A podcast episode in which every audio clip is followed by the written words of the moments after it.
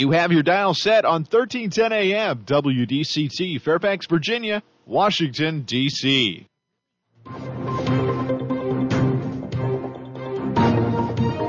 워싱턴과 미국, 그리고 세계의 흐름을 짚어보는 라디오 워싱턴의 시사 토크쇼.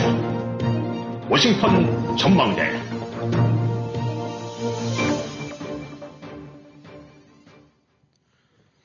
청취자 여러분 안녕하셨습니까? 이 3월의 마지막 날은 흐림으로 마감할 것 같은 그런 날씨를 보이고 있습니다. 오후 늦게는 뭐 비도 온다는 소식이 있는데 아무튼 3월의 마지막 날은 썩 맑음은 아닌 것 같습니다. 워싱턴 전망대 3월 31일 목요일입니다. 시작하겠습니다. 세계를 흔들고 있는 우크라이나 전쟁. 종전 협상에서 뭔가가 있을 듯 하더니 다시금 교착 상태로 빠져든 것 같은 모양새입니다. 그리고 이 미국에서는 말이죠. 트럼프 전임 대통령의 의회 난동 사건 관련해서 의혹들이 하나 둘씩 드러나고 있습니다. 많은 관심이 가는 대목입니다. 그리고 이 한국에서는 청와대 이전 문제로 시끄럽다가 대통령 부인 호화 옷 구입 문제가 이슈화되면서 시끌벅적합니다. 네, 오늘 워싱턴 전망대는 우크라이나 전황부터 알아보도록 하겠습니다. 오늘도 김영일 해설위원 함께 하십니다. 안녕하셨습니까? 네, 안녕하십니까. 네, 이 뭐 5차 협상이다 뭐 이래가지고 뭔가 좋은 기미가 보이는 듯 하더니 이게 뭔가 지금 또 진행상이 좀 이상하게 아주 꼬여가고 있는 것 같은데 이 우크라이나 전쟁 마무리될 기미가 지금 있긴 있습니까? 지금 별로 그런 게 안 보이는 것 같죠. 말씀하신 대로 이 엊그저께까지만 해도 뭐 터키 이스탄불에서 양쪽이 만나갖고 어, 꽤 이 진전이 됐다. 그다음에 네. 경우에 따라서는 이제 뭐 정상회담 이게 뭐 러시아 대통령을 정상이라고 불러야 될지 모르겠습니다만은 네 네. 어쨌든 어, 이제 우크라이나랑 예, 그런 탑끼리 만난다라는 얘기까지도 거, 저 거론이 돼갖고 뭐 기름값이 내리고 증시가 좀 뛰기도 하고 그랬었었는데 네. 예, 하루 만에 이제 또 분위기는 다시 바뀌어 버려 갖고 이제 저게 지금 장난치는 것 같다 러시아가 네. 아, 그, 뭔가 이제, 이, 저기, 군사, 저, 이제 군, 저기, 군 이동 같은 경우들을 네, 예. 실제로는 철군하는 것이 아니라, 뭐 이제, 러시아 말로는 아주, 저, 대대적으로 줄이겠다 그랬거든요. 예, 예. 아, 근데 그런 부분이 철군이 아니라, 예, 어딘가 이제 베라루스 같은 데 이런 데서 해갖고 재편해갖고 음. 다른 쪽으로 보내려고 하는, 음, 음, 이제 그런 식의 조짐들이 일찍이 그 말이 나오자마자 미국서 지적을 했었더랬거든요. 뭐, 음. 잘된 일이 아니라 어딘가 이게 좀, 좀 장난치는 것 같다. 네. 라고 그랬는데, 요 이제 그런 부분들이 그대로 현실화 되는 것 같아요. 네. 그래갖고, 그, 재공격을 위한 일종의 이제 이 협- 평화, 뭐 협상, 종전협상 이런 것들을 그 사기성으로 해서 이제 시간 벌기로 이렇게 해놓고 네. 다시 이제 regrouping을 하는 게 아니냐. 그러면서 이제 동시에 나오는 얘기가 이 암만 해도 키, 이제 키예프라고 우린 자꾸 익숙해지는데, 에, 거기를 비롯한 이런 대도시 공격에서 우크라이나 전역을 장악하기 어려우니까 네. 일단 이제 그쪽에선 발을 빼고, 음, 아, 이제 타겟으로 노렸던 동부 돈바스 지역의 뭐 두 개 공화국, 예, 예.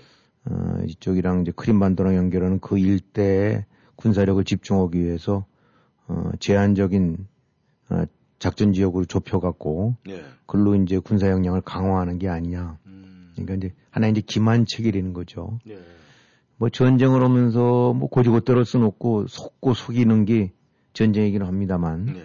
하여튼 이번에 안 된다고 그러면 러시아 같은 경우 침공 그런 일 전혀 없다. 뭐 훈련이다 했다가 원래 그 다음날 침공하고 또 뺀다고 그랬다가 아니면 한다고 했다 그대로 민간인 공격하고 네. 그러니까 아무리 전쟁이라긴 하지만은 그 러시아 또 푸틴이 보이고 있는 행태는 진짜 그 막장 중에서도 막장 행태를 보이고 있는 것 같아요. 예. 어쨌든 간에 제일 이제 우려되는 거는 현재 상태로 봐갖고는 우크라이나 전쟁이 어, 뭔가 이렇게 가닥을 잡아서 곧장 종식될 것 같은 그런 느낌은 별로 없는 거고 예. 물론 이제 터키가 가장 나, 최근 나온 소식 보게 되니까 다음 주 정도쯤에서 어뭐 이제 양 양국 저 러시아랑 우크라이나 외무장관 회담 같은 경우를 열 수 있을 것 같다라는 식으로 전망은 안 되는데 예.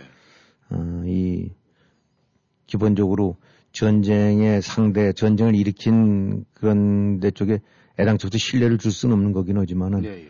이제 뭐 어떤 말을 하더라도 아, 믿기가 어려운 아, 이제 그러니까 그 저희나 속셈을 참 짐작하기 어려운 네. 아, 신뢰할 수 없는 이제 그런 상대가 지금 러시아로 드러났기 때문에 네. 지금으로 봐서는 딱 부러지는 어떤 전망들을 참 하기 어려운 것 같아요. 음. 이 러시아군이 뭐 재편성을 하든 아니면은 뭐 철군을 하든 어쨌든 러시아군의 이 아, 패전의 모습을 이제 보여주는 건데 에, 우선은 러시아가 우크라이나를 공격에 가장 이 부진한 그 문제점 뭐라고 생각을 하십니까? 예, 많이들 지적이 됐었죠. 근데 이제 자꾸들 뭐 지금 서방 측에서도 도대체 이제 어차피 앞으로를 예측을 하려면 지금의 당면하고 있는 문제가 뭐고 이런 걸 토대로 해서 앞으로 러시아가 어떻게 할 것 같다라는 걸 짐작할 수밖에 없지 않습니까? 예, 예. 그래서 근데 이제 지금까지 한 한 달여 한 달 조금 지났는데 보여왔던 그 러시아의 어떤 전 전반적인 전쟁을 핸들링하는 것들이 예. 예, 어떤지를 많이 연, 저, 지금 분석 들어오는 것 같은데, 하여튼 공통적으로 지적되는 것은 가장 큰 원인이 이제 보급 문제가, 어, 제대로 이제 이행이 안 됐다. 라는 예. 거로 해서 이제 그 모든 공격 부진 혹은 작전 부진에 이제 그 근거를 두고 있는 것 같아요. 음. 그러니까 어, 침공군이 어딘가를 들어가려고 그러면은 간단하게 해서 뭐 병사들 먹는 거에서 시작해서 탄약, 연료, 음. 그 다음에 하다못해 이제 의료 지원까지 예, 예. 모든 것들이 다 이제 일사불란하게 이제 지원이 돼야 되는데 그 로지스틱스가 아주 애당초부터 준비도 안 된 상태고 자체가 이제 망가져 있는 상태에서 음. 그냥 뭐 며칠 만에 휘딱 할 식으로 이제 들어왔다는 게 네. 바로 이제 이 모든 큰 저의 출발이 되는데 그, 그 어떤 공격군이 이제 이 대처 그 군사 전략가들이 이런 걸 이렇게 보게 되고 나면은 그 하루 평균 1인당 병사 1인당 그 하- 이제 지급되거나 할당되어 있는 보급량이 평균 400파운드가 넘는데요. 예. 어, 400파운드면 거의 이제 440파운드라면 200kg 되는 건데 예. 아니 무슨 병사가 하루에 200kg씩 뭘 지급을 해야 되느냐. 근데 요거는 어떻게 하는 거냐면 탄약까지 포함해 갖고 어, 식량, 탄약, 연료 이런 것들을 다 해서 이제 나누는 거죠. 예, 예. 음, 그러니까 이런 식으로 되면 한 15만 명, 16만 명이 하던 데인데 그거는 이제 하루에 몇만 톤 정도의 어, 그 공수품이 필요된 얘기죠. 음. 어, 그, 그 속에 이제 왜냐하면 지속적으로 탄약 쏘고 예. 무기 쏘고 그 다음에 작전 움직이려면 차량들이 얼마나 음. 중장비 차량들이 많이 다니겠어요. 그러니까 예를 들어서 이제 그런 식으로 한다는데 그러면 아, 하루에 한 200kg 필요하다 그러면 군사 한 1000명 정도를 보낸다 한다는데 그러면 음. 어, 한 20톤 음. 내지 뭐 이런, 이런 정도가 하루에 이제 보급이 필요하던 얘기 예. 200톤 정도가. 근데 지금 그런 부분들이 애당초부터 어, 백업이 안 돼 갖고 음. 결국은 이 40마일로 늘어섰던 왜 그 장사진 차량 있지 예, 예. 않습니까? 그때는 다들 놀랬죠. 이제 조만간 하루 이틀이면 끝나겠구나 싶었는데 이 부분들이 결국은 그냥 섰대는 거예요. 음. 그러니까 이제 다들 분석을 해봤는데 무슨 속셈이나 의도가 있어서가 아니라 그냥 제대로 조달이 안 되니까 음. 뭐 보급 차량이든 탄약 차량이든 미사일 차량이든 포병 차량이든 그냥 다 서버렸다는 거예요. 네. 예. 예, 러시아라는 것이 어, 통상 그 큰 나라고 또 이제까지 대외 전쟁에 그렇게 대규모 병력 큰 나라를 보낸 적이 없다는 거예요. 음. 러시아가 전쟁을 많이 하긴 한 것 같긴 예, 예. 하지만 어, 기껏 해봐야 이제 뭐 체첸이라든가 음. 어, 뭐 이런 식으로 해서 지역적으로 오는데 이 우크라이나처럼 큰 영토를 동시다발적으로 핸들링한 전례가 없기 때문에 예. 이 logistics 이런 부분들이 이 개념이 없었다고 음. 이제 보는 거죠. 미국 같은 경우는 뭐 큰 나라 작은 나라 포함해서 이라크 전쟁 같은 경우를 그냥 국가 총 동원 태세를 해갖고 또 연합군까지 동원해서 하는 네. 것들이 좀 많이 익숙한데 이제 러시아라는 거는 주로 국내에서의 어떤 이동으로만 해왔기 때문에 네. 그게 기본했단다고 그러면 제일 떠오르는 것이 이제 기차를 이용하는 것들. 음. 뭐 러시아 국내에서는 가능하겠죠. 네. 거기에 이제 어, 탱크도 실 기차에도 싣고 그러니까 굉장히 로지스틱스가 간단했던 거예요. 음. 아 그냥 쭉 뭐 하루 걸린다 이틀 걸린다 이 정도쯤 되고 나면 탱크 몇백 대 옮긴다. 근데 이 우크라이나에 들어와 갖고는 이 저 벨라루스에서 우크라이나 쪽으로 연결되는 이 철도 운송 이런 부분들이 아마 사보타지도 많이 있고 그래갖고 음. 그 상당한 장애가 있었나 봐요. 네. 근데 밀군 들어가려니까 그 어쩔 수 없이 보급선이 몇십 킬로에 해당될 만큼 쭉 길어진 상태로 도로 따라가는 방법밖에 없어졌다. 예. 그러니까 이게 우크라이나 군들 쪽에서 우리가 잘 알고 있는 이번에 그 뭐 제블린인가 이런 미사일들 예. 이런 것들을 장비한 20에서 30명 단위의 그 소규모 부대들이 그야말로 그냥 벌떼처럼 곳곳에 흩어져 갖고 음. 중간중간을 허리를 자르고 쏘고 주저앉히고 이러다 보니까 이게 완전히 그냥 그야말로 퍼져버린 음. 이런 상태가 지금 이제 어 지금의 장면이다. 음. 음, 그러니까 그 다음에 이제 이게 제대로 대우를 내려면은 어 이제 짧게는 한 10km 혹은 길게는 한 2, 30km 사이에 중간중간 보급창들이 만들어져 갖고 음. 음, 뭐 그래야 되지 않겠어요? 그렇죠. 그래서 서울에서 부산까지가 전선으로 연결됐던 데 그러면 내리다지로 트럭으로 대여섯 시간 하나씩 가는 게 아니라 수원쯤에 뭐 대전쯤에 음. 그다음에 또 그 밑에 뭐 외관쯤에 음. 이런 식으로 중간중간에 큰 그 중간 기지가 있어 갖고 예. 어 거기서 대단위로 옮기고 또 외관에서 부산으로 옮겨야지 서울에서 부산으로 옮긴다는 건 이건 너무 길어지잖아요. 네. 그런 거를 구축할 만한 그 노하우도 없었거니와 개념도 별로 없은 데다가 음. 그걸 쭉 늘어쓰고 나니까 그러니까 모든 것이 한 줄로 늘어선 상태에서 진행이 되다 보니까 이게 단지 엉망이 됐다는 얘기죠. 네. 음. 그래갖고 가뜩이나 그것도 또 뭐 속전속결이면 끝날 것 같으니까 음.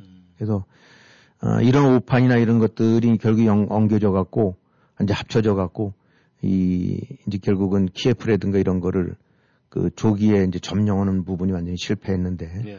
전문가들이 얘기하는 거는 이 정도 병력을 아무리 신속하게 재보급 재보급한다 하더라도 2개월 이상은 소요될 거랍니다. 음. 그러니까 정비해서 다시금 반짝반짝 해갖고 한번 허개를 내려면 2개월 정도가 소요되는데 지금 그 자체를 도저히 커버할 만한 시간이 없으니까 음. 그래서 지금 이제 시간 벌기 이런 부분들은 그나마 일주일, 이주일이라도 어, 현 상태를 유지하면서 자꾸 뒤에 이제 보충하려고 이런 장난치는 게 아닌가. 네. 어, 이게 게다가 이제 지금 이제 수도권 이런 데서 나가는 이유는 그 전문가들 얘기를 보게 된다면 이 도로변에서 당하는 공격과 이 도심지에서 당하는 공격과는 또 하늘과 땅 차이랍니다. 네. 뭐 이미 우리가 짐작할 수 있듯이 음. 도심 골목 곳곳에 옥상에서 방 창문마다 음. 미사일 들이대고 거기 있어 나면 그 진입이 안 된다는 거예요. 예. 또 사실 도심 길가 같은데 우리 뭐 얼핏 생각해보면 종로 생각을 되고 나면 아니면 이제 을지로 같은 데 생각을 되고 나면 양쪽에 도심 저 고층비들이 질비할 거 아닙니까? 그렇죠. 거기 들어왔던 탱크가 한 열대 대가 그냥 주저앉아 버리기도 하면 그 자체를 누가 뭐 견인차가 오는 것도 아니고 음. 그러니까 을지로가 막힌다는 얘기죠. 네. 또 종로도 막혀버리고 음. 그러니까 들어올 수가 없는 거예요. 네. 어, 그러니까 서울로 친댄다 그러면 마포 정도에서 막아버리고 나면은 음. 광화문 쪽으로 들어올 방법이 없다는 얘기죠. 네. 들어왔다가 나면 엄청난 희생을 치러야 되고. 그러니까 지금 러시아군은 아, 우크라이나가 이기고 있는 건 아니지만은 네. 러시아가 이기는 것도 아니고 물론 궁극적으로는 엄청난 군사력을 갖고 있으니까 제압은 하겠지만 예, 예.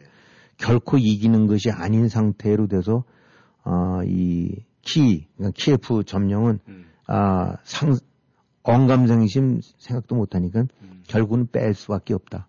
네. 음. 그리고 또 하나 이제 나타나는 것이 우크라이나 전체를 장악해서 괴뢰 정권 세운다는 것이 이제 현실적으로는 불가능하다고 판단이 되니까 음. 그 다음에 이제 차선책으로 해서 돈바슨 짓고 쪽쪽으로 네. 해갖고 글로 올마가는 게 아니냐. 음. 그리고 그러기 위해서 시간 벌기 위해서 좀 장난치는 게 아니냐. 예.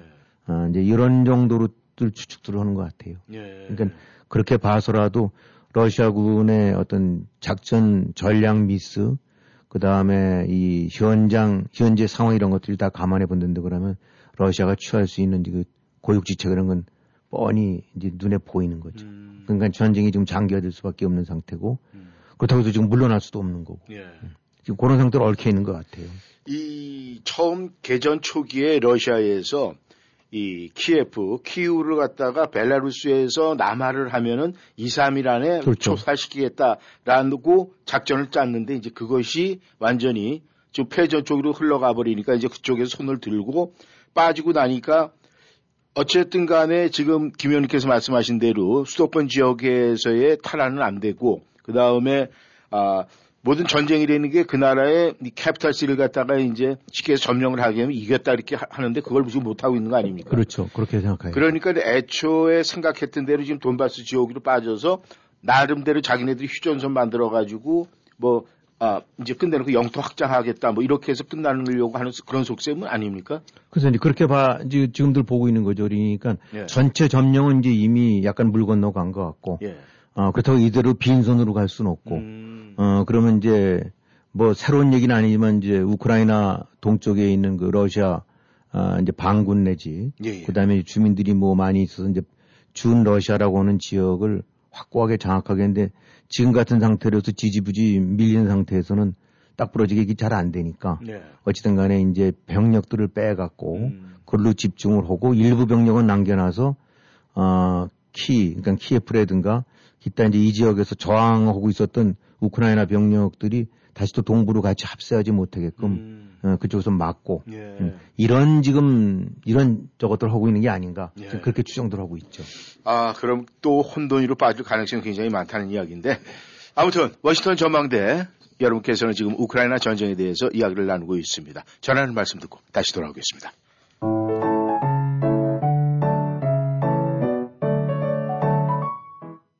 방금 깎은 잔디의 향긋한 풀냄새, 하이파이브를 외치는 소리, 야구 방망이에 공 맞는 소리. 아이들은 다시 필드를 달리고 새로운 일상을 시작해야 할 때입니다. 자녀가 5세 이상이라면 코비드 백신 접종을 받을 수 있습니다. 백신은 중증 질환을 예방합니다. 궁금한 사항은 의사에게 문의하세요. vaccines.gov에서 가까운 백신 접종소를 찾으세요. 함께 이겨냅시다. 미국 보건복지부 자금으로 제공됩니다.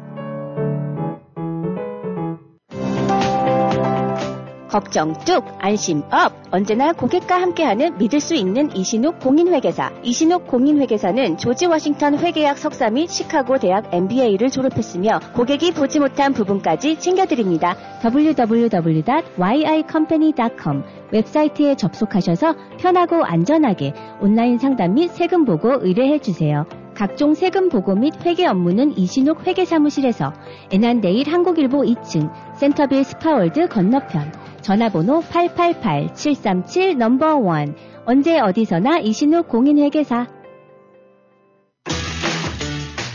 버지니아 타이슨스 지역에 새로 오픈한 TW 골프. 골프용품 판매는 물론 최첨단 장비를 구비한 전문가가 몸에 꼭 맞는 클럽을 제작해드립니다. 최신 스크린 장비로 아동, 성인, 초보 레슨부터 필드 레슨까지 지도해드립니다. 3월 20일까지 잭시오 MU 가방을 포함한 거의 모든 클럽에 대해 10% grand opening 세일합니다. TW 골프는 타이슨스 월마트와 같은 건물 2층에 있으며 2시간 동안 무료 주차 가능합니다. 주소는 1500 Cornerside Boulevard 비엔나. 전화 571 378-1714 571-378-1714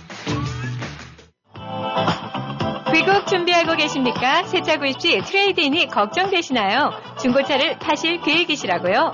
한국자동차가 이 모든 것을 해결해 드리겠습니다. 한국자동차는 27년간 만 대 이상 판매 실적으로 한결같이 고객이 소중한 차를 최고의 가격으로 만족스럽게 해드리고 있습니다. 한국자동차 703-352-8949, 352-8949. 한국인의 자동차 문화 한국자동차가 책임지겠습니다.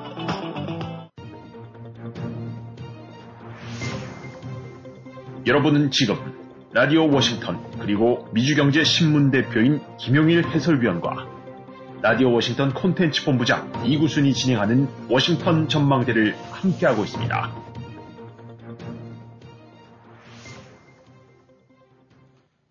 전하는 말씀 듣고 다시 돌아왔습니다. 김 의원님, 이 러시아가 지금 말이죠. 한 달 동안에 지금 전비로 사용한 것이 러시아의 1년 그 세입, 그러니까 세금으로 걷어들이는 돈의 두 배를 썼다는 이런 이야기가 나오고 있는데 말이죠. 네.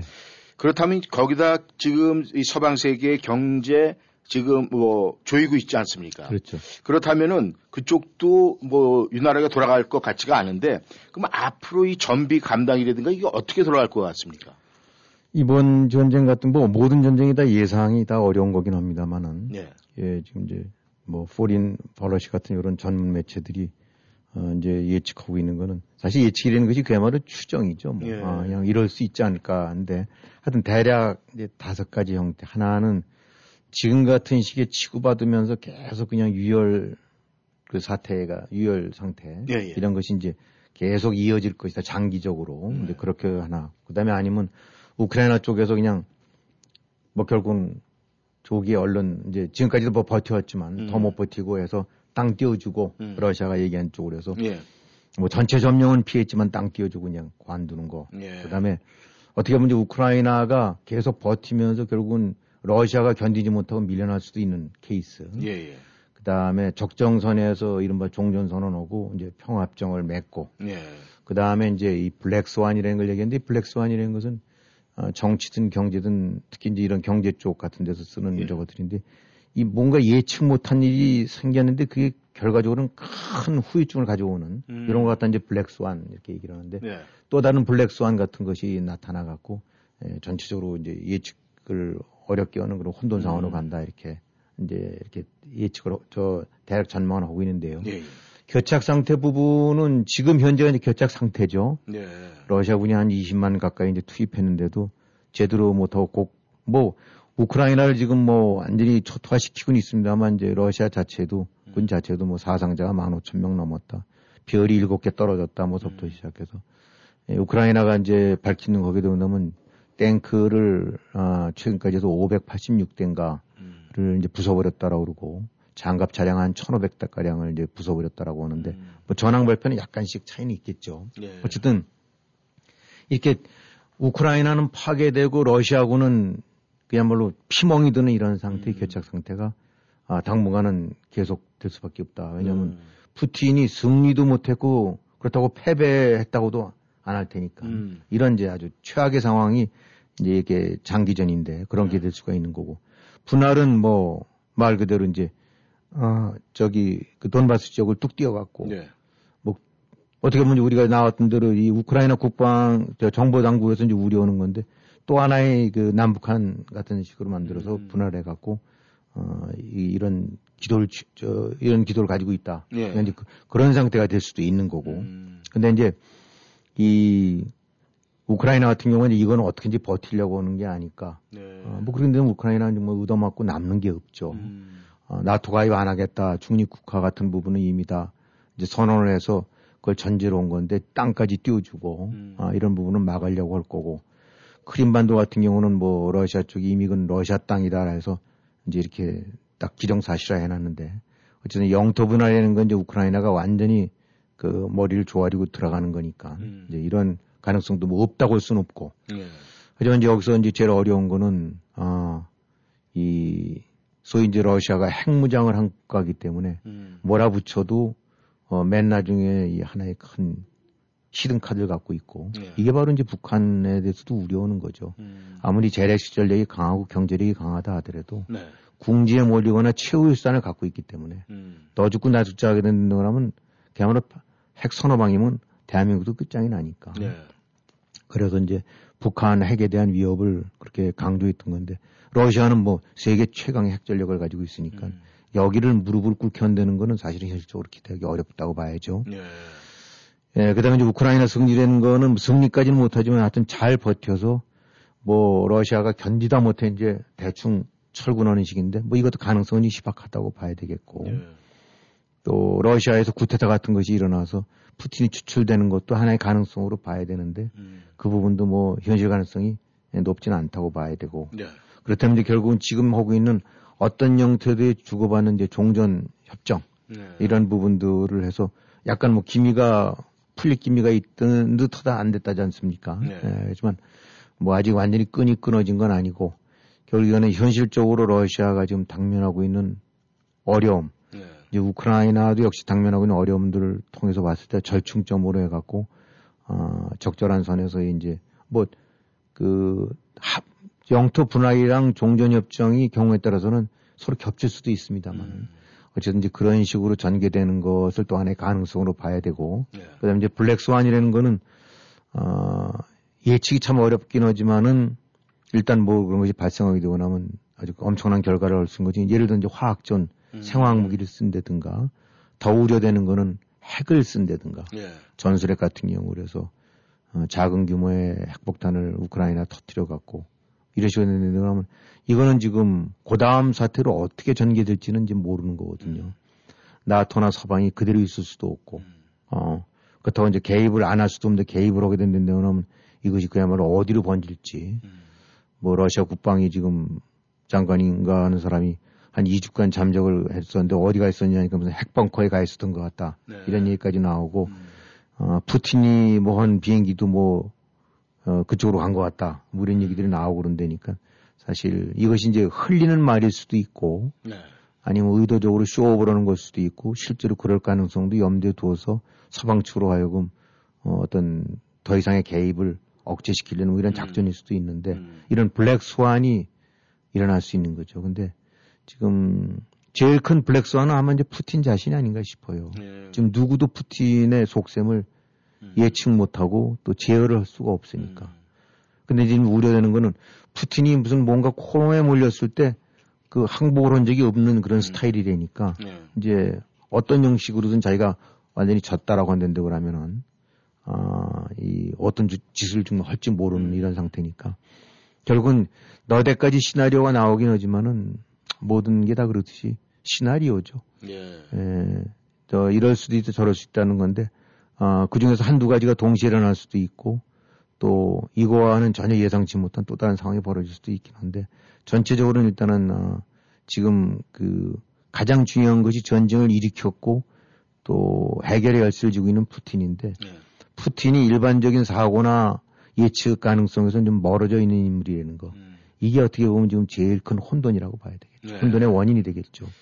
일반적으로 이 전쟁이다 그러면 나라와 나라를 상대를 해서 뭐 성명이 발표가 돼도 또 나라의 어떤 생각, 의중 이렇게 해서 국가를 상대로 해서 만약에 뭐 우크라이나 입장에서 이렇게 얘기가 되는데 지금 러시아 입장에서는 이 러시아의 의도 뭐 러시아의 속셈 이런 게 아니라 이 푸틴의 의도, 푸틴의 그렇죠. 속셈 뭐 이런 식으로 흘러가는데 그럼 한 나라가 한 개인하고 전쟁을 하는 것 같은 이런 느낌을 받게 하는데 말이죠.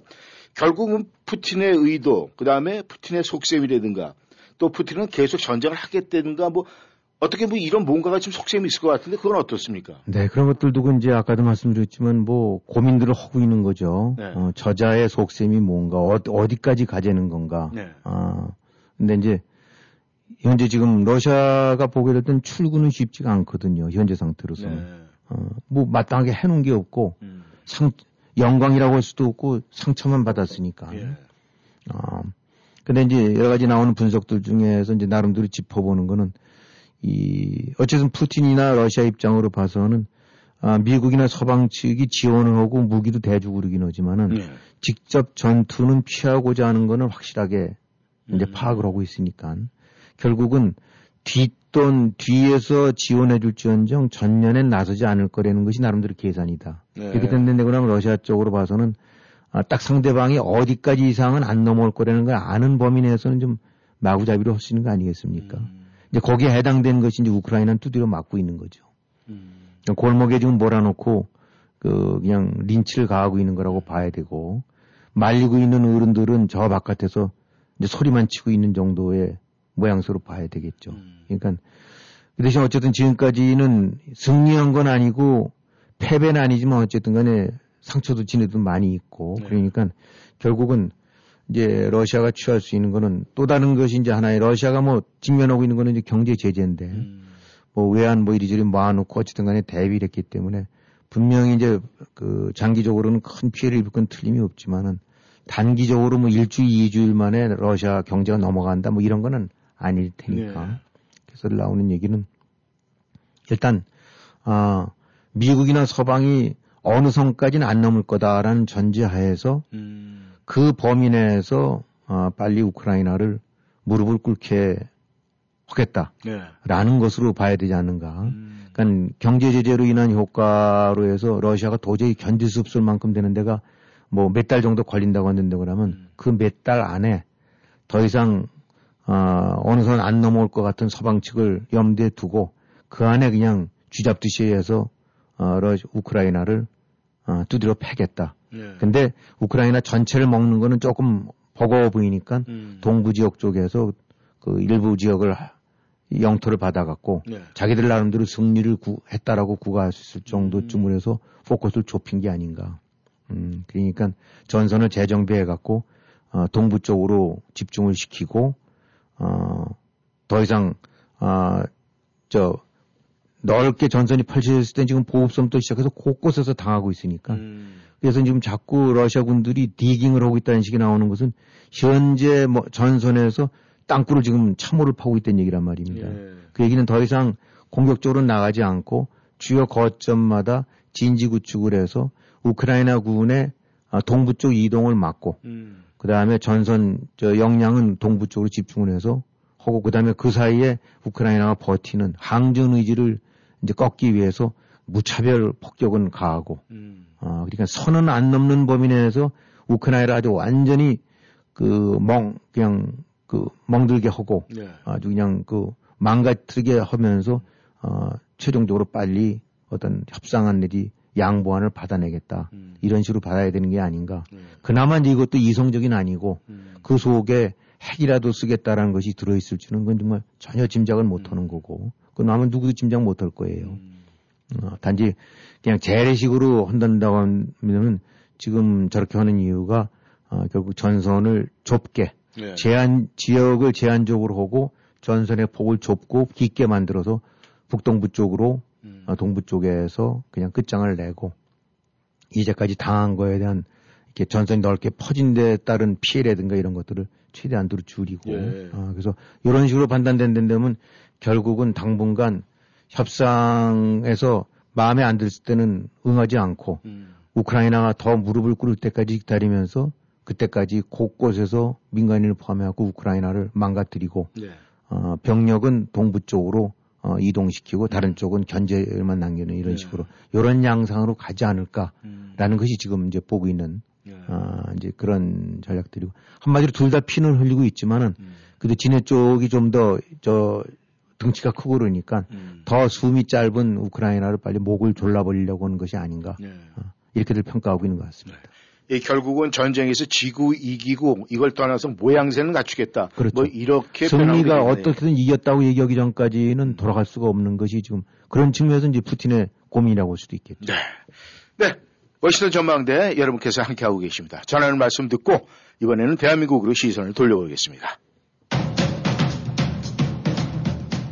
30년 이상의 노련한 법무 경험, 제프만 피터슨 변호사, 상법 사기, 채권 채무, 교통사고, 상해, 노동법, 정부 토지 수용 등 법률 문제 전반에 걸쳐 의뢰인의 자산과 명예를 최우선으로 지켜드립니다. 한인 이민자들의 비즈니스를 이해하는 유능한 변호사, 믿음과 성실로 고객 만족을 최우선으로 하는 챕만 피트슨 법률그룹은 성실하게 일하시는 한인 커뮤니티와 함께합니다. 버지니아 DC, 메릴랜드 법정 최고 변호사, 챕만 피터슨 법률그룹, 한국어 상담은 제니스 장 변호사 를 찾아주세요. 변호사 직통 571-459-2506, 사무실 571-459-2512.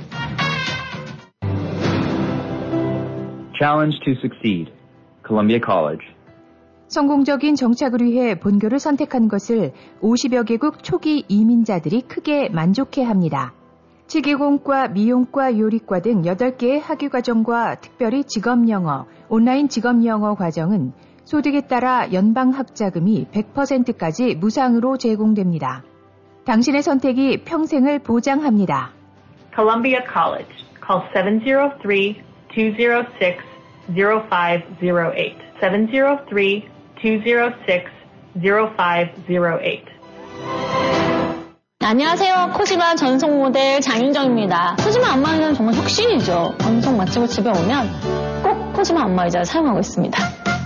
가수 장윤정이 선택한 최고의 안마의자 코지마가 웰빙모아에 도착했습니다. 부드러운 골반 마사지, 강력한 에어로 시원하게 풀어주는 어깨 마사지까지 코지마 안마의자. 빈틈없는 종아리와 발 마사지까지 완벽한 코지마. 장윤정 코지마로 안마의자의 차이를 직접 느껴보세요. 웰빙모아 애난데일점 703-256-5500 센터빌점 703-830-7755 안마의자도 웰빙모아입니다. 웰빙모아.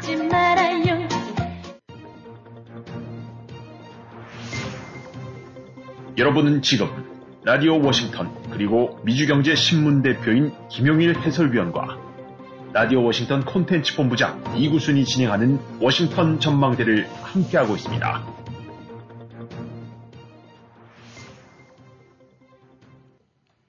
전하는 말씀 듣고 다시 돌아왔습니다.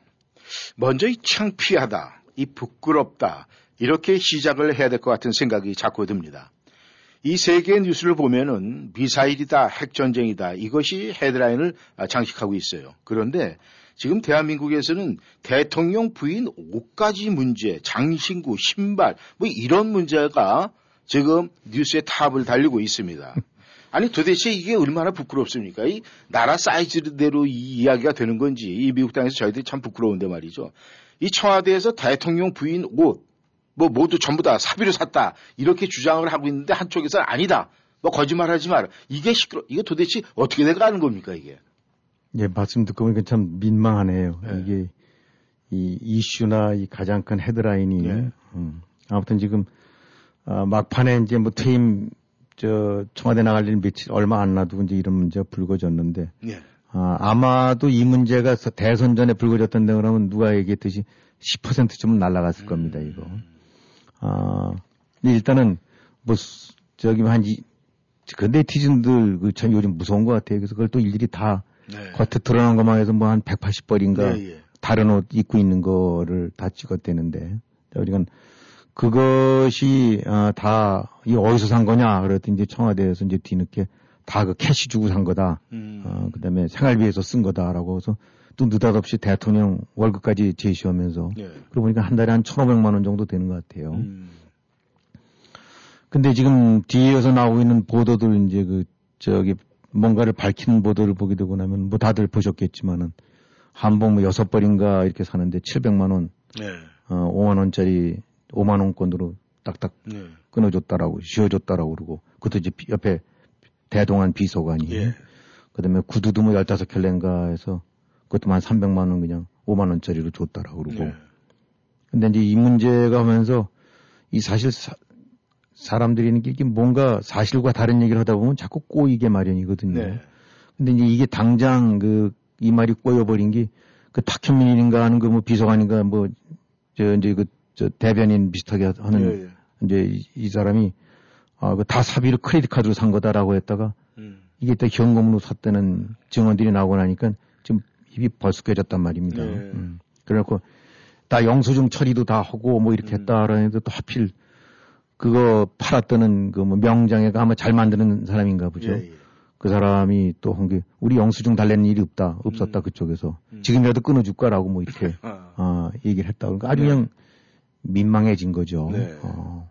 그러면서 이제 자꾸 연봉을 받아서 다 생활비로 썼다고 하는데 이 자꾸 생활비 이렇게 하는 거지 이제 아마 이 옷값을 다 여기서 월급에서 치른 거니까 내가 내 돈 주고 사는데 뭘 저거냐는 취지로 얘기를 하는 것 같아요. 근데 그 이게 아시다시피 이 생활비라는 게 어, 뭐 대통령이니까 좀 더 이리저리 뭐 많이 쓸, 쓸 것도 있긴 하지만 이제 1,500만 원이라는 데인데 그러면 그저 알기 쉽게 어, 생각을 한다면 1,500만 원에 어, 옷값을 한꺼번에 딱 가서 700만 원 그러면 월급 한 4, 한 4, 500만, 한 400만 원쯤 타는 게 보통 사람이란 데인데 예. 그러면은 400만 원 월급쟁이가 부인이 쭉 나가고 어, 200만 원을 탁 옷값을 사고 구두값으로는 150만 원을 낸다라는 것이 이게 좀 맞는가?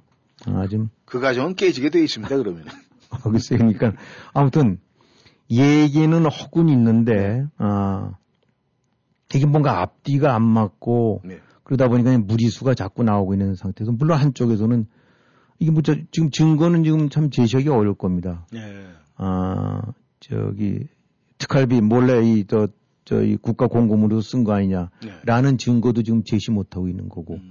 아, 다 뭐 현금 주고 산 거다라고 하는데 그에 대한 반박 증거도 제시 못하고 그냥 서로 말만 주장하고 있는 건데 어쨌든 간에 이제 그 판단은 뭐 보고 있는 사람들 국민들이 내려야 되겠습니다만 현재 에, 청와대 쪽에서는 아, 이제 그거를 주장을 하고 있으니까 이제 그 앞으로 어떻게 전개가 될지 지켜봐야 되겠죠. 예. 아니, 근데 이제 문제는 말이죠. 문재인 정권이 들었으면서 그때 잘못되어 있던 적폐, 이거를 자기네들이 완전히 뜯어 고치겠다, 이렇게 해놨는데 그것을 지금 자기네들이 다 재현을 하고 그대로 했다는 건 이게 중요한 거 아니겠습니까? 그렇죠. 예. 자, 그렇다면은 이번에 이 옷, 무슨 옷 몇 가지 이게 문제가 아니라 이 파동이 안고 있는 문제점은 분명히 있을 것 같은데 말이죠. 이거의 문제의 출발은 사실 그거였죠. 그러니까 이 뭔가 사치스럽게 어, 저 입고 다닌 것 같다, 많이 쓰는 것 같다. 예. 그러니까 아 소위 이제 청와대 특활비라고 해서 그 아름아름 그 영수증 없이 처리하는 돈들이 많은 걸 아니까 수천억 원대래니까. 예. 어. 어, 이제 특활비라는 게 예를 들어서 이제 이 안기부 뭐 아니요 지금 중앙정보부 같은데 예, 예. 뭐 이런 데서는 할 수 있는 거죠 국가 가. 그렇죠. 야, 미국도 아마 CIA 그런 게 있을 수 있을 거예요. 왜냐하면 그거는 공작금이라고 할 수 있는 거죠 이를테면. 음. 뭐 어딘가를 저, 저 작전 수행을 위해서 어 했었을 때 뭐 체크를 끊어줄 수는 없지 않습니까? 그렇죠. 예. 그래서 그렇다고 그거를 해갖고 어디 니카라구아 어디 저거 하는데 그쪽에 뭐 500만 불 줬다라고 영수증 제시할 수도 없는 거고. 음. 그렇죠. 그러니까 국가라는 권위와 신의를 믿고 불가피하게 이거는 영수증 내지 내역을 밝힐 수 없는 돈을 써야 될 부분들이 있을 거라고 예, 봐요. 예, 그렇기 때문에 아, 예산 중에서 일정 부분은 뭐 그럴 수 있겠다 라는 차원에서 이제 그 허용해 주는 건데 음. 이게 결국 이제 눈먼 돈이 되는 거고 시민은 데서 나눠 쓰는 돈이 되는 거고 예. 청와대에서 이제 땡겨서 멋대로 쓰는 영수증 필요 없는 돈이 된 거고 음. 그 일부로 이렇게 한 게 아니냐라는 이제 의혹이 제기되니까 그걸 밝혀라. 음. 그래서 이제 특활비라는 것이 하나하나 항목은 바뀔 수 없지만 뭐 청와대에서 500억, 예. 뭐 안기부에서 700억, 뭐 이래서 이제 이런 거는 할수 있단 말이죠. 예. 근데 그 특활비 내역을 밝히려니까 안 밝히고 있다가 법원에서 이제 다른 것도 아니고 뭐 공작금 쓰는 내역 밝히는 것이 아니라 청와대 쪽에서 혹은 의상구비 이런 쪽으로 항- 책정된 항목에 관한 내역을 밝히라고 해서 했더니 아 그건 국가 기밀이다라고 버티다가 법원에서 그래도 밝히라고 했더니 또 이제 항소까지 해가면서 예. 그 항소를 하다 보니까 이제 재판 기일이 얼마 안 남은 상태고 그러면 이제 한 한 한 달 정도 있으면 청와대 나가니까 그렇게 되고 나면 이제 지난번에도 말씀드렸지만 대통령 뭐 기록물 관리 보호법인지 해갖고 대통령과 연관된 것들은 일단 다 금고에 들어가서 15년에서 30년간 빗장을 걸어 잠그는 거니까 네. 결국은 아 뭔가 밝히라고 하니까 국가기밀이라고 그러고 법원에서는 옷 옷값 사고 쓰고 이런 것까지는 국가기밀이라고 할 수 없으니까 그건 밝혀. 그랬더니 아 이건 못하겠다라고 버티면서 이 누구 누가 보든지 간에 뭔가 좀 그 감추고 있는 게 아니냐 예. 아, 이 냄새가 나는 게 아니냐는 그런 걸 만들어 내므로 인해서 결국은 이런 것이 불거진 거죠. 아, 그러니까 이 출발 자체가 애당저부터 투명성 내지 뭐 이런 부분을 가장 투명하게 처리해야 될 것이 바로 또 어떻게 보면 청와대인데 예. 아, 또 그거를 강력하게 전 정권을 비난하고 정권을 잡을 때, 어, 이거 박근혜 때 이 저 특활비 같은 걸 갖고 얼마나, 아, 지금 저 문재인 당시 이제 야당 쪽에서 그걸 저기 저 비난을 했지 않습니까? 예. 음. 근데 이제 정작 자기가 걸린 산이 되고 나니까 누가 보더라도 냄새 나는 식의 대응 내지 행태를 보이고 있다. 그러다 보니까 이게 불거진 거죠. 예. 어, 그러니까 대통령 스스로 법의 그 뒷자락에서 그렇게 커튼 뒤에서 그거를 악용하고 있다는. 음. 그러니까 법원도 거부하고 대통령 기록물 보호법을 해서 또 다시 숨기고 감추려고 하는 꼼수가 보인다. 예. 라고 하는 거니까 이제 이 문제가 불거진 거죠. 네. 그 다음에 이 지금 나오고 있는 해명도 보게 된다고 하면 참 보게 되면 구차하게 좀 짝이 없어요. 네. 어. 사비로 썼대는데 누가 한꺼번에 몇백만 원씩을 갖고 요즘 그 현금을 갖고 다니면서 씁니까? 네. 어. 그죠. 뭐 누구나 다 그냥 카드 쓰는 거 아닌가요? 당연하죠, 요즘에. 아. 그, 더군다나 그것도 사비 쓰는데, 어, 비서관인가 두 명이 따라 붙었대는데, 비서관이 딱 돈 봉투 준비해서 갖고 있다가, 그러면 딱 결제했대는데, 그러면 상식적으로 내 돈에서 월급에서 다 갖고, 그거를 내 핸드백에서 꺼내주는 게 아니라 비서관한테 넘겨갖고, 그런 식의 사비 쓰는 게 있는가? 음, 그게 좀 모양새가 그렇죠. 그렇죠. 만약에 좀 미국으로 한번 비유로 된다고 하면 백악관의 그 영부인이 뭐 예를 들면 어디 저 조지타운에 나가서 쇼핑을 하는데 아 700만 원이면 7천 불쯤 되는 거 100불짜리로 딱 된 거 해갖고 쭉 가서 구두 사고 옷 고르니까 옆에 있던 백악관 의전 비서관인지 뭔지 있다가 주머니에서 꺼내갖고 100달러짜리 칙칙 씌워줬다. 이게 통할 것 같은 설명이냐 이게. 아, 이, 이게 이렇게 한다면 이게 이 메이크 센스하지 않다는 거죠. 예. 이 특활비 자체가 안고 있는 문제점도 그건 문제점이긴 하지만은. 자, 여기서, 여기서의 문제점은 뭐가 되냐면, 그냥 가장, 가장 기본적인 거로 봐야 돼요. 가장 원칙적인 거로. 우리가 이제 흔히 서로 주장이 엇갈릴 때 보게 되고 나면, 어느 쪽이든 확실한 증거 제시가 안 된 상태에서 내가 옳다, 네가 옳다라고 싸울 수는 있는 거예요. 네. 그렇게 되면 결국은 어떻게 봐야 되냐면, 의견이 대립되면 어느 쪽이 좀 더 상식에 그냥 일반적인 어떤 그 패턴에 부합되는가를 보면 이제 판단이 가능한 거라고 볼- 봐야 되겠죠. 네. 설령 어, 증거까지는 못 봤다 하더라도 말 들어보기도 하면 아 저 사람 말이 좀 엉기는구나. 음. 저 사람 말이 좀 거짓으로 하는 거, 거짓말하는 것 같다라고 느낌이 오는 거 있지 않습니까?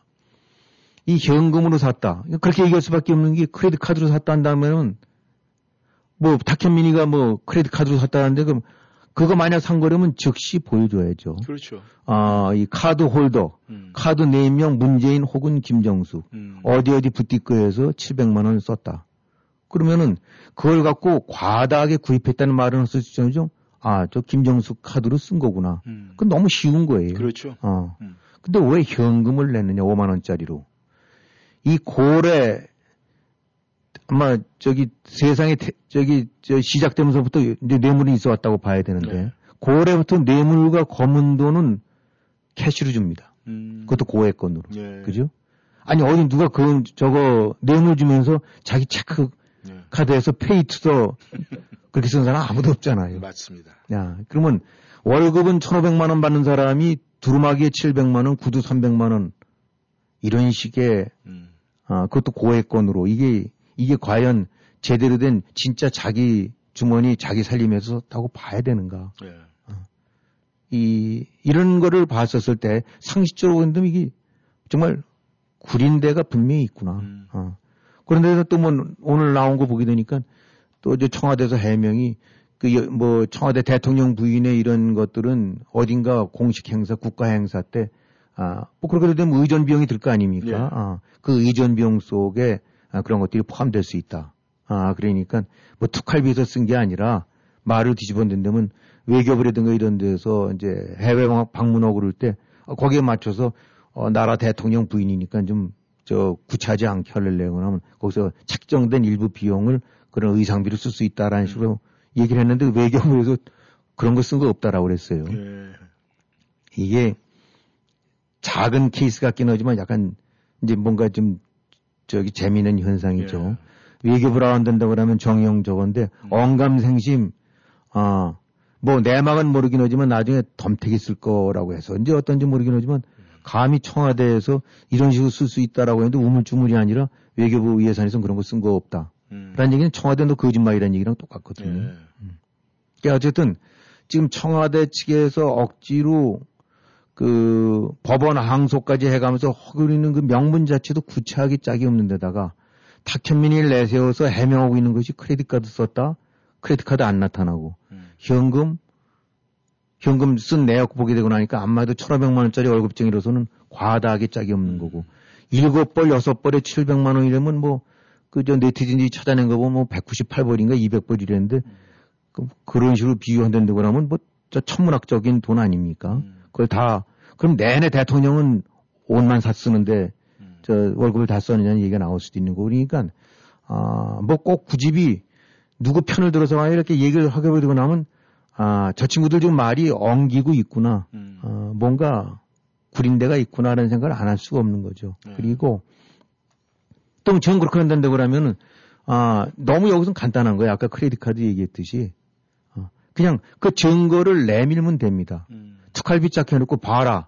쭉 해서 했었더니 안기부 쪽에서 얼마 뭐 이런 식으로 해서 경호실 쪽에서 얼마 이런 식으로 한 거지. 이 소위 부- 제2부속실 대통령 사모님 쪽으로는 한 푼도 쓴 게 없지 않느냐 자기들 말로는. 그거는 그 큰 항목으로 나올 수 있을 테니까. 근데 그걸 못 내놓고 돈은 현금 썼다라고 그러고 쓴 팽태 보게 되고 나면 주머니에서 주부가 2만 원, 3만 원 끄는 것이 아니라 비서관 옆에 또 5만 원까지 턱턱하고 말로는 영수증까지 했다는데 정작 물건 판 사람은 구두 판 사람도 그렇고 저기 두루마리 판 사람도 그렇고 영수증 요구한 적도 없다라고 하니까 이게 여러 가지 정황상으로 봤을 때 어느 쪽이 거짓말하고 장난치는지 들어오는 거죠 그러니까. 네. 참, 하여간 이 문제, 이 옷가지로 시작된 거지만 이게 국가적인 차원에서 봤을 때는 참 창피스러운 문제인데 말이죠. 아, 김 의원님 혹시 아시는지 모르겠어요. 옛날에는 그 뇌물 줄 때 007 박스에다 현금 넣어갖고 줬는데 네. 이007 그 가방 자체가 문제가 되니까 이제 사과 박스로 옮겨왔는데 네. 그 사과 박스가 한 케이스가 되면 몇 억이 된다고 그래요. 현찰 들어간 게. 그래서 어떤 분이 그런 얘기를 하더라고요. 이 청와대에서 그, 저, 이 청소 쓰레기 수거하는 분이 청와대에서 사과 박스가 나온 숫자를 보면은 뇌물 받은 게 얼마다 이런 얘기가 나온다는 뭐 그런 얘기도 하더라고요. 아, 근데 지금 저, 이, 자, 뭐 좌파라는 말은 안 씁니다만 저 문재인 정권 패거리들은 네. 머리 좋아요. 그런 것도. 네. 그, 그런 거 그렇게 어설프게 숫자 세개끔은 아마 안 할 겁니다. 그렇습니까? 이제 문제는 말이죠. 우리가 이제 미국에 살다 보니까 미국에서 이런 비슷한 경우, 이런 일이 있을까 우리가 한번 상상을 해보는데 어떻습니까? 네, 그 우리가 이제 뭐 하다 보면 자꾸 이제 비유를 하게 되죠. 여기라면 어떨까? 이게 통할까라는 부분들인데 사실은 알다시피 이제 백악관에서는 모든 것들이 고스란히 이제 대통령 어, 사비로 써야 될 부분들 공적 영역과 사적 영역이 다 구분됐다고 하지 않습니까? 예.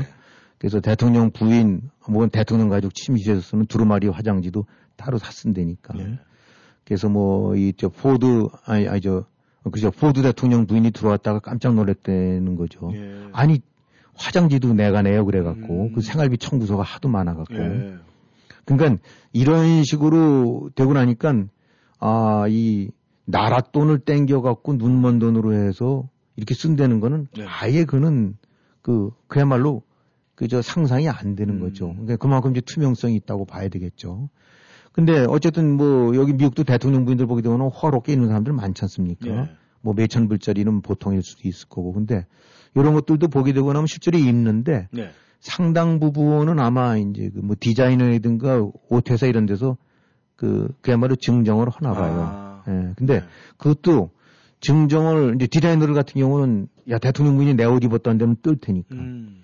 근데 그것도 또 굉장히 이제 제한이 많은 게 그 그런 부분들이 제한이 하고 나면 그건 아마 고스란히 이제 보관이 된 겁니다. 자기 예. 개인 것이 아니라 음. 입고 그다음에 뭐 저 전시 뭐 어떤 저 기록물 보관소로 넘겨져 갖고 음. 거기서 이제 넘기는 거지 그것이 자기 소유가 안 되는 건가 봐요. 예. 어 그렇기 때문에 실제로 어 입은 옷들 같은 경우는 이건 디자인은 누가 한 거다라고 오픈을 해버리는 거죠. 음. 네. 어, 그러니까 이제 그 옷은 혹시 뭐 재임 중에 공식 음. 행사 때까지는 입을지 모르겠지만 이제 백악관 나갈 때 챙겨 나갈 옷이 아니란 음. 얘기죠. 그 다음에 아 이 부시 대통령 부인 같은 경우도 뭐 어느 누구도 할 것 없이 다 의상비를 직접 지출했는데 예. 하도 가서 이제 이 격에 어울리게 입어야 된다니까 보통 옷 입다가 고급 디자이너들이 하는 거니까 깜짝 놀랐다는 거예요. 저걸 다 어떻게 내가 사느냐. 내돈 주고. 어. 그러니까 어, 그 다음에서부터 이제 했던 것이 약간 이 모조품 비슷한 거. 이제 그렇게 한 거로도 예, 많이 예. 하고 그 딸들이 10대 딸들이 이제 그 당시 있었었는데 어, 딸들이 입던 옷들도 서로 원피스 받고 입고 그렇대요. 네.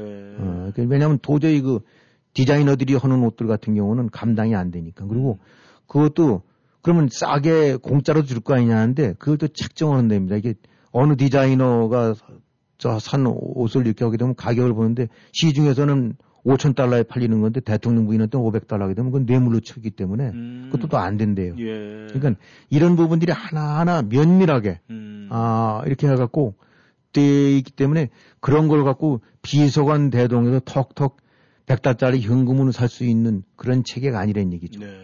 어, 그래갖고 실제로 뭐 이 또 어느 부인 같은 경우는 아 이 저기 저 백악관 큰 행사 때 아주 뭐 큰 돈 좀 들여갖고 몇천 달러짜리에서 원피스를 입고 나갔대요. 네.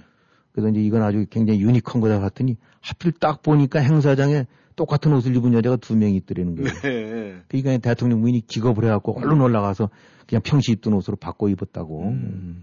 이런 정도로 되는데 아무튼 이런 저런 것들을 다 고용을 한다, 저 감안한다고 그러면은 이 미국 백악관 내에서 어, 대통령 본인도 물론이지만 어, 부인 자체가 국가 기밀과 연관된 돈을 제한 없이 이렇게 임의로 쓸 수 있는 이런 체계에는 그 전혀 여기는 미국 그것이 통용이 될 수가 없고 네. 행여 그런 상황이라도 있었다고 한다고 하면 그는 살아남을 수가 없는 아, 이제 그런 체계가 되죠. 그러니까 지금 그 저 백악관에서 대통령들이 다 자비로 쓰는 거는 그 이대 대통령 때 그 존 애덤스가 이대 대통령이었다는데 예. 그때부터 이 관행이 시작됐는데 그때 백악관에 들어왔더니 직원이 아무도 없었대요. 네. 그래서 할 수 없이 자기네 집에서 일하던 사람들 데려와서 이제 자기 월급 주면서 했다라고 하더라고요. 예. 거기서 이제 많이 지금은 음. 어떤 공적 비용을 이제 감안해 주긴 하지만 그래서 애당초 출발이 내 나라 내 금고 내가 왕인데 쓰는 게 아니라 음. 그야말로 공복으로 들어와서 네. 자기 먹을 거 자기가 내고 어, 자기 직원 자기가 쓰고 그다음에 공식적인 행사 같은 부분은 나라가 대주고 이런 부분이 애당초부터 머리에 박혔지. 어. 이제 다시 한국으로 돌아간다는데 그러면은 어 글쎄 그냥 아, 우리가 사실 진실은 모릅니다. 아, 뭐 청와대 해명이 오를 수도 있어요. 네. 어, 월급 탄 거 다 부인 저기 옷이랑 구두 사주는데 쓸 수도 있는 거예요. 뭘로 밥을 먹었는지는 모르긴 하겠지만은. 음. 뭐 말이 안 되는 거긴 했지만 백보 양보해서 그런다 하더라도 어 최소한도 처음 제기했던 대로 이런 류의 의혹이 될 만한 이런 부분들에 관해서는 당연히 설선 모범을 보이면서 클리어하게 해놨어야 되고 그것도 아니라 장관도 아니고 대통령인데. 그리고 대통령이란 지위까지 오른 사람이라면 소위 국법 준수에 있어서는 타의 추정을 불허할 정도로 엄격해야 되는 거 아니겠습니까? 정작 자기 일에 관해서 저렇게 구린식으로 해놓고 해명이 그렇고 항소 법원이 열려면 여는 거지. 그것도 항소에서 기록물 관리법이라는 그런 꼼수로 뒤에 숨고 또 해명은 냈는데 했더니 카드 썼다 그랬다가 현금 쓴 거로 나오고 현금 썼다고 하면서 영수증 했더니 또 영수증 요구 안 했다 그러고 외교부 돈을 좀 끌어 쓴 것 같으면서 얘기했는데 외교부는 안 했다 그러니까 아, 뭐 여기서 우리가 신이 아니기 때문에 함부로 판단은 못 내리긴 하겠지만은 그죠 쭉 양쪽이 늘어놓는 증거를 보게 되는데 그러면 아 저건 어느 쪽이 장난질 치는 건지 어느 쪽이 그 저 제대로 되지 못한 행동을 한 건지가 짐작이 간다는 거죠. 예. 뭐 앞으로 어떻게 결과가 될지 모르긴 하겠습니다만 이 참 종합적으로 봤을 때는 참 딱하고 한심하다는 얘기밖엔 더 할 게 없죠 뭐. 네, 감사합니다. 이 퇴임식장에서 말이죠. 이 손바닥으로 얼굴을 가리는 모습보다는 손을 내리고 당당한 그런 모습, 그런 얼굴을 봤으면 합니다. 김영일 해설위원님 오늘도 수고하셨습니다. 네, 수고하셨습니다. 네, 저희는 여기서 인사를 드리겠습니다. 감사합니다. 안녕히 계십시오.